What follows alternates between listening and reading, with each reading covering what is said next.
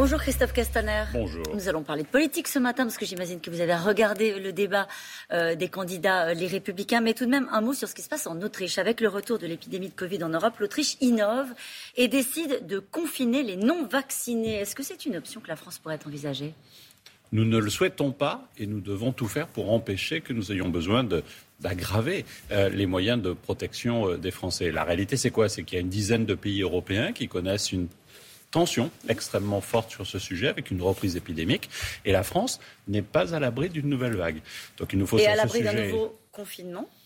L'objectif et, la méthode que nous avons retenue, c'est celle de la vaccination et celle du rappel. Le président de la République l'a rappelé la semaine dernière et, et nos concitoyens qui n'étaient pas dans la même dynamique sur le rappel que sur la vaccination, ont été invités à aller plus vite. Et depuis, 620 000 rendez-vous ont été pris. Euh, Mais c'est vrai, Gabriel Attal a dit samedi, euh, tout à l'heure Thomas Soto le rappelait, euh, il a expliqué samedi que l'hypothèse d'un reconfinement était encore sur la table. Mais toutes les hypothèses sont sur la table parce que nous sommes face à un virus qui nous surprend et peut encore nous surprendre. On voit bien que les politiques, qui sont assez proches selon les pays et qui sont éloignés entre la France et le Royaume-Uni, par exemple, pour la gestion de la crise, n'empêchent pas le virus de revenir. Dix pays européens aujourd'hui qui sont en tension. Et donc nous devons, nous, maintenir la capacité de vacciner, vacciner, vacciner. Et on a un des meilleurs taux d'Europe, ce qui est l'inverse de pays qui aujourd'hui envisagent le confinement et qui ont le, le plus bas c'est le cas de l'Autriche. Euh, et puis nous devons faire en sorte que le rappel, qui est indispensable aussi, puisse être développé. Et j'en appelle aux responsables, entre guillemets, politiques, pour être tous sur le même front. Ce que j'ai entendu quand on a discuté de la loi sur la vigilance sanitaire il y a à peine 15 jours dans notre pays, était plutôt du côté de nos oppositions, et en particulier de LR à l'Assemblée, la méthode Coué, qui consistait à dire tout ce que vous faites est mal et de toute façon, le mieux c'est de ne rien faire. Ben non, ne rien faire, c'est aller dans une impasse pas mal de pays européens euh, en font, hélas, la démonstration. Alors, l'Europe au pied du mur par rapport à ce qui se passe à la frontière entre la Pologne et la Biélorussie. Ce sera l'actualité euh, du jour puisque l'Europe va étudier aujourd'hui de nouvelles sanctions éventuelles contre la Biélorussie. Je rappelle un des milliers de migrants euh, qui restent coincés à la frontière. Que faire d'ailleurs de, ces milliers de personnes qui se retrouvent piégées alors que les, les températures dégringolent? L'Europe doit-elle faire preuve d'humanité ou de fermeté vis à -vis de ces personnes? Les deux à la fois. Parce que nous sommes en face de quelle situation? C'est une attaque ciblée décidée par euh, un chef d'État, chef d'État biélorusse, contre l'Europe, et avec la volonté de faire céder l'Europe. Donc l'Europe ne cédera pas d'un point de vue diplomatique. On parle de quelques milliers de personnes dont euh, les services de ce président ont été les chercher par avion pour mmh. les amener là où ils sont. Et donc il faut à la fois une réponse de fermeté, parce qu'il n'est pas question de céder euh, à ce chef d'État, et en même temps une réponse d'humanité. Il nous faut envoyer des moyens pour accompagner ces femmes et ces hommes qui sont sur place, qui sont les otages d'un acte politique d'un acte militaire. C'est une attaque hybride qui est menée contre Envoyer des moyens humanitaires pour aider euh, les réfugiés, ne pas envoyer euh, des moyens de sécurité, de police pour aider les Polonais à tenir cette frontière L'Europe dispose d'un dispositif qui s'appelle Frontex euh, et que les Polonais n'ont pas aujourd'hui euh, souhaité utiliser. Euh, et donc, évidemment, s'ils le souhaitent, ils peuvent l'utiliser. Mais une chose est sûre, c'est que la France n'a pas à le faire, c'est ça que vous dites? La France n'a pas à envoyer des moyens sur place, mais la France prendra sa responsabilité. Nous le faisons régulièrement pour faire en sorte que les femmes et les hommes qui doivent être protégés parce que menacés dans leur pays puissent l'être. Et nous le ferons si parmi ceux qui sont là, il y a des femmes et des hommes qui doivent être protégés. Ne montrons pas fermés. Nous ne sommes pas dans la situation de 2015 et de la vague migratoire qu'on a connu du fait euh, de ce qui se passait en Syrie, nous parlons de quelques milliers de personnes. Donc c'est-à-dire qu'il pourrait y avoir une politique d'accueil pour ceux qui sont éligibles à l'accueil en Europe parmi ces personnes-là C'est ce que la France fait déjà, notamment euh, depuis euh, des pays étrangers, avant de rentrer dans des goulots d'étranglement humanitaire, je pense à la Libye en particulier. Nous le faisons depuis plusieurs années et nous devons continuer à assumer évidemment notre devoir euh, de protection de ceux qui doivent être protégés, mais ne cédons pas au coup politique d'un dictateur et, faisons en sorte que l'Europe soit ferme, y compris vis-à-vis de la Russie qui peut jouer un rôle. L'Europe ferme, ça veut dire aller jusqu'à construire des murs. Est-ce que l'Europe doit financer un mur à cette frontière-là, précisément? Vous savez, je n'ai jamais vu de mur euh, en dehors des périodes électorales. On a vu ça aux États-Unis, on a vu ça hier dans le débat euh, DLR,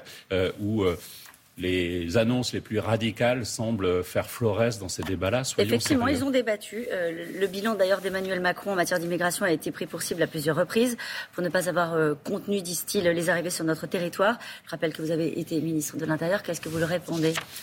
D'abord, c'est à la fois une bonne vieille campagne DLR. Moi, je trouve assez euh, euh, dramatique de voir que nous sommes en 2021 et au fond, euh, les LR nous disent la même chose qu'il y a 5 ans, 10 ans, 15 ans, 20 ans, avec les mêmes réponses, en oubliant leurs propres échecs d'ailleurs. C'est à la fois une sorte de nostalgie et une sorte d'amnésie. C'est dommage. Je trouve que la France mérite mieux que ces débats-là. Mmh. et une chose est sûre, c'est que sur la question migratoire, des choses ont été faites. Quand j'ai pris mes responsabilités comme ministre de l'Intérieur, les deux premiers pays d'origine en matière de demande de protection, c'était l'Albanie et la Géorgie. Nous avons travaillé dès l'origine avec ces pays-là. Aujourd'hui, l'Albanie et la Géorgie sont les 11e et 12e pays d'origine. Oui, nous agissons.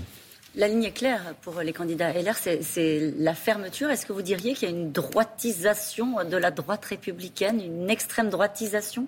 Ah, il y a manifestement une extrême droitisation. On parle souvent d'un effet Zemmour. Il est clair que chez les LR et chez les responsables qui ont parlé hier, il y a un effet Zemmour. Ils font la course à l'échalote, c'est le concours Lépine. Et encore, le préfet Lépine n'a pas à être mêlé à ça, mm. euh, de l'idée la plus radicale possible. Ils ne sont pas en phase avec ce qu'attendent les Français? Je pense qu'ils sont en décalage total, mais d'ailleurs, ils ne parlent pas aux Français. Ils se parlent à eux-mêmes. Ils parlent aux électeurs membres des LR et ceux qui restent membres des LR.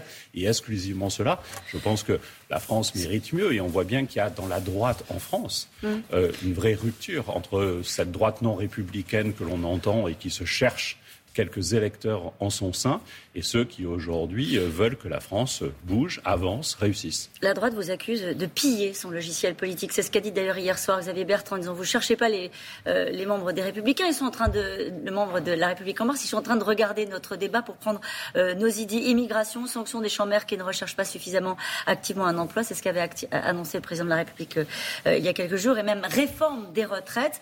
Emmanuel Macron s'est-il droitisé en cinq ans? C'est ce qu'ils disent. Permettez une toute petite réponse. J'ai regardé le débat parce que je savais que j'étais votre invité ce matin et que nous aurions pu en parler. Parce que sinon, vous ne l'auriez pas regardé. Non, objectivement, je ne l'aurais pas regardé. Et, et, si M. Bertrand pense, par exemple, que sur le chômage, nous pillons ses idées, je vais vous dire, ça n'est pas du tout le cas. Quand il était ministre en charge de l'emploi, pendant presque cinq ans sous l'autorité de Nicolas Sarkozy, le chômage a augmenté de 30% sous son autorité. je vais vous rassurer, on ne le prend surtout pas comme modèle. Hum. Y compris sur la réforme des retraites, vous ne les prenez pas comme modèle. Emmanuel Macron est arrivé aux responsabilités en expliquant qu'il allait faire un big bang, une grande réforme des retraites avec une retraite par points. Il annonce aujourd'hui qu'il veut allonger euh, la durée euh, de, travail et reporter l'âge de départ euh, légal à la retraite, comme les candidats LR.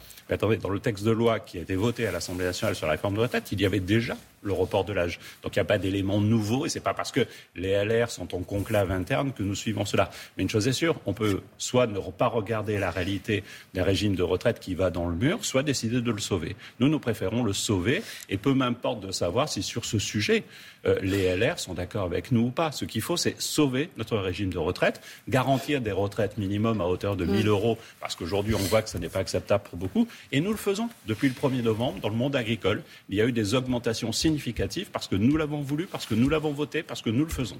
La précédente campagne, Emmanuel Macron avait écrit un livre qui s'appelait Révolution.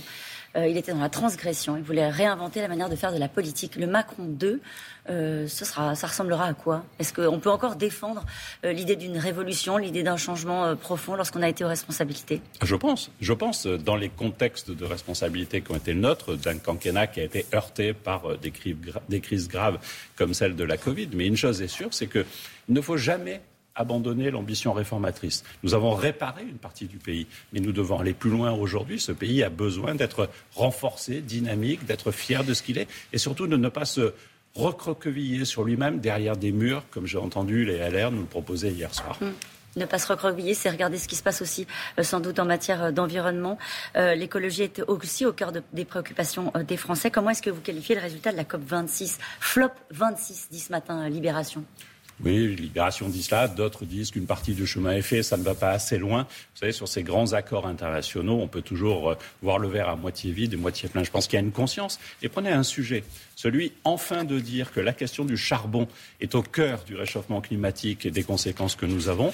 Bah, en France, on l'assume, on a fait une loi qui fait que dans ce quinquennat, la totalité des sites de production d'énergie à partir du charbon sont fermés. Ça intéresse peut-être moins les Français, mais ça vous intéresse, vous, directement. François Bayrou avait évoqué l'idée de bâtir un grand parti démocratique démocrates avant les législatives. On appelle ça la maison commune verra-t-elle le jour avant Noël? Je crois, nous y travaillons et au-delà de François Bayrou, de La République en marche, euh, il y a aujourd'hui une majorité présidentielle qui se renforce, qui s'élargit.